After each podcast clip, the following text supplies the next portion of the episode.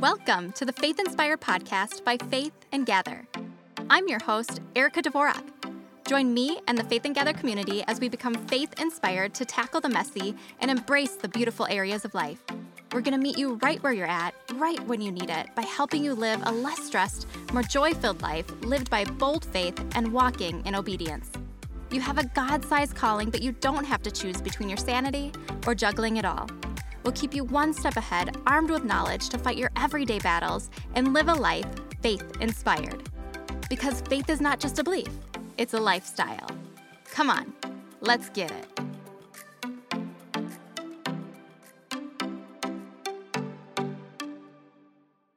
I was conversing with one of my good friends the other day about our upcoming birthdays. We are both turning thirty-seven, and for whatever reason, this year and that number have hit particularly hard. Now, if you're in your forties and fifties and sixties, that number might make you laugh because in all reality, it is young. But if you're in your early twenties, you might have the same reaction we are having. thirty-five and thirty-six were okay in our heads because they seemed closer to thirty, even though technically they weren't. But thirty-seven is a whole new ball game, and our thoughts have been getting the best of us. And to be honest, so have our bodies. We noticed that along with this new number, we'd felt a bit of the wear and tear of the last four, well, almost four decades. We are still fit and healthy ladies, but pregnancies, intense workouts, and injuries have started to show a bit. My friend mentioned that she was having a hard time, particularly realizing that she couldn't do something she loved anymore because of a past injury. I lamented with her because I had felt the same thing about other areas of my life. Until this point, we've felt invincible, although we've known darn well that we are not. It was an odd conversation for two genuinely joyful women who look on the bright side of life ninety percent of the time.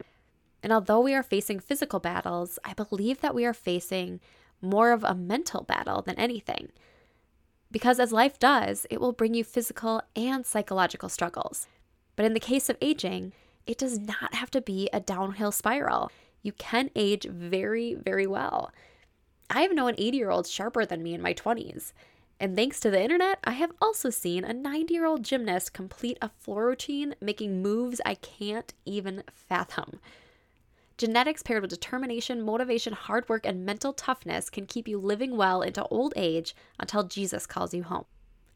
As I was reading my devotion this morning, it mentioned an article titled thirteen Things Mentally Strong People Don't Do by Amy Morin, a licensed clinical social worker.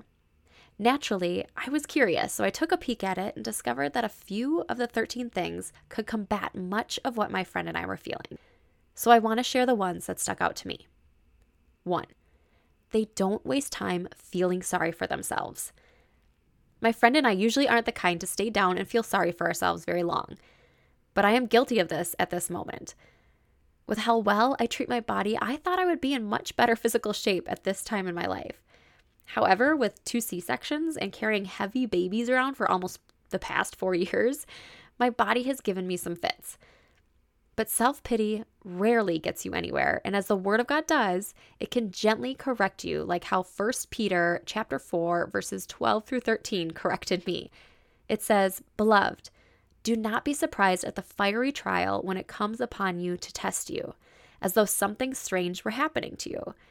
But rejoice insofar as you share Christ's sufferings, that you may also rejoice and be glad when his glory is revealed." We know this as Christians, but it is tough to remember that when we are in our sufferings, it is the greatest time to rejoice as God's glory will be revealed to us.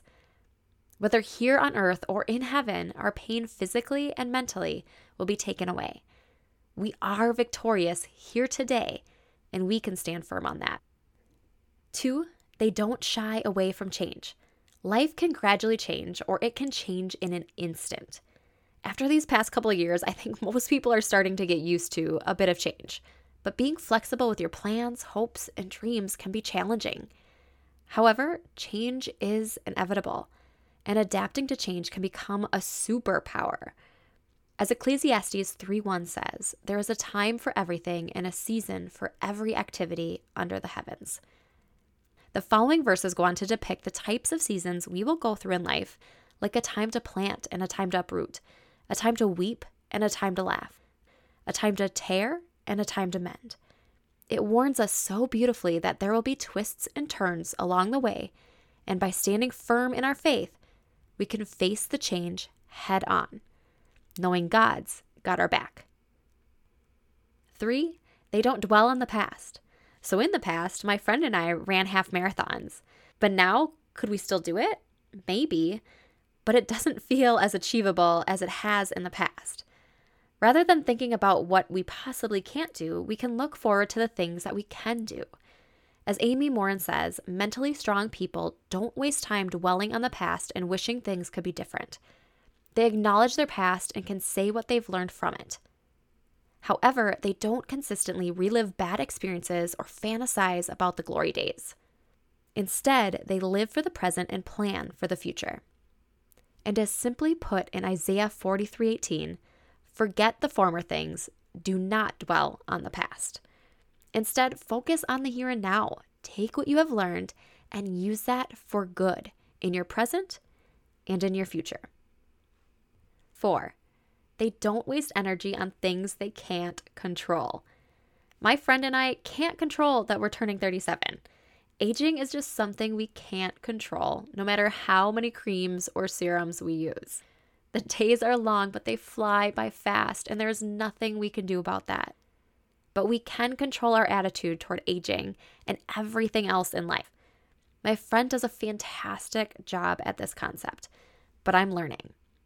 Bad things will happen, and unexpected things will happen, but how we react to them determines the outcome. I'm going to state an overused quote here, but it is so true. Life is ten percent what happens to you and ninety percent how you react. And we know that to be true because we've all been in situations where two people are affected by the same thing, but one responds calmly and the other frantically.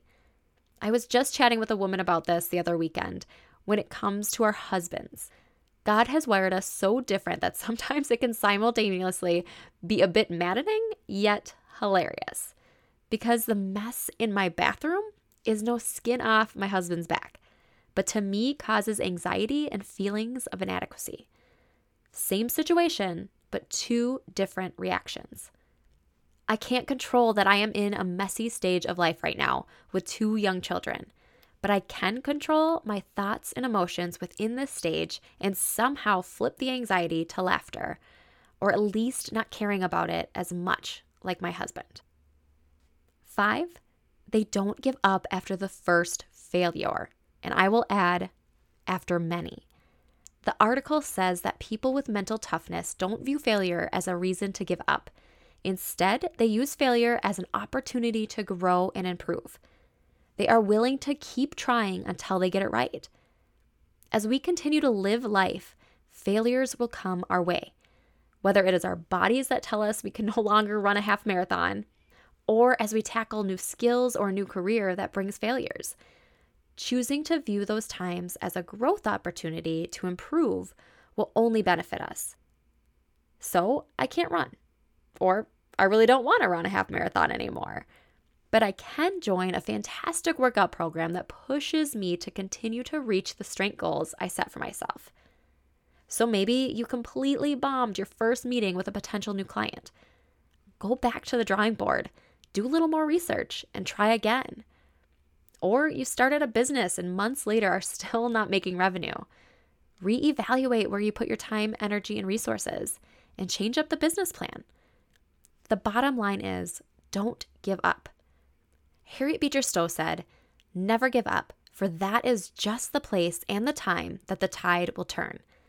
And as a newbie in the entrepreneurial world, I will tell you that every time I think I failed, that is when God has shown up and made something that was nothing into something extraordinary. So if God views failures as an opportunity for him to show up and do something big, don't you think you should too? So that's just five of the thirteen things mentally strong people do not do. I will leave the full article for you to review in the show notes, as there are quite a few more that I left out that could help you navigate life's ups and downs. However, I want to leave you with this. We have been blessed with this one life, and your attitude and walk with God are the two most important things. If you want to live a joyful life that stands the test of time, you need to keep God first in your life, and second, keep his word close to your heart as it will dictate how you view the obstacles that come your way. Isaiah forty-three nineteen reminds us that God is always doing a new thing, and he will make a way in the wilderness and streams in the wasteland. With our eyes fixed on him, another birthday becomes a blessing. An injury becomes an opportunity to see him work in miraculous ways. And a broken heart, a place for unexplainable peace. So lean in deep, because that's what mentally strong people do. Love and prayers, Erica. Congrats on saying yes to a life filled with joy and Jesus. If you want more, head to faith inspired podcast dot com for show notes and links to all the resources mentioned in today's episode. Be sure to subscribe or follow on your favorite podcast platform to stay faith inspired. And remember, faith is not just a belief, it's a lifestyle.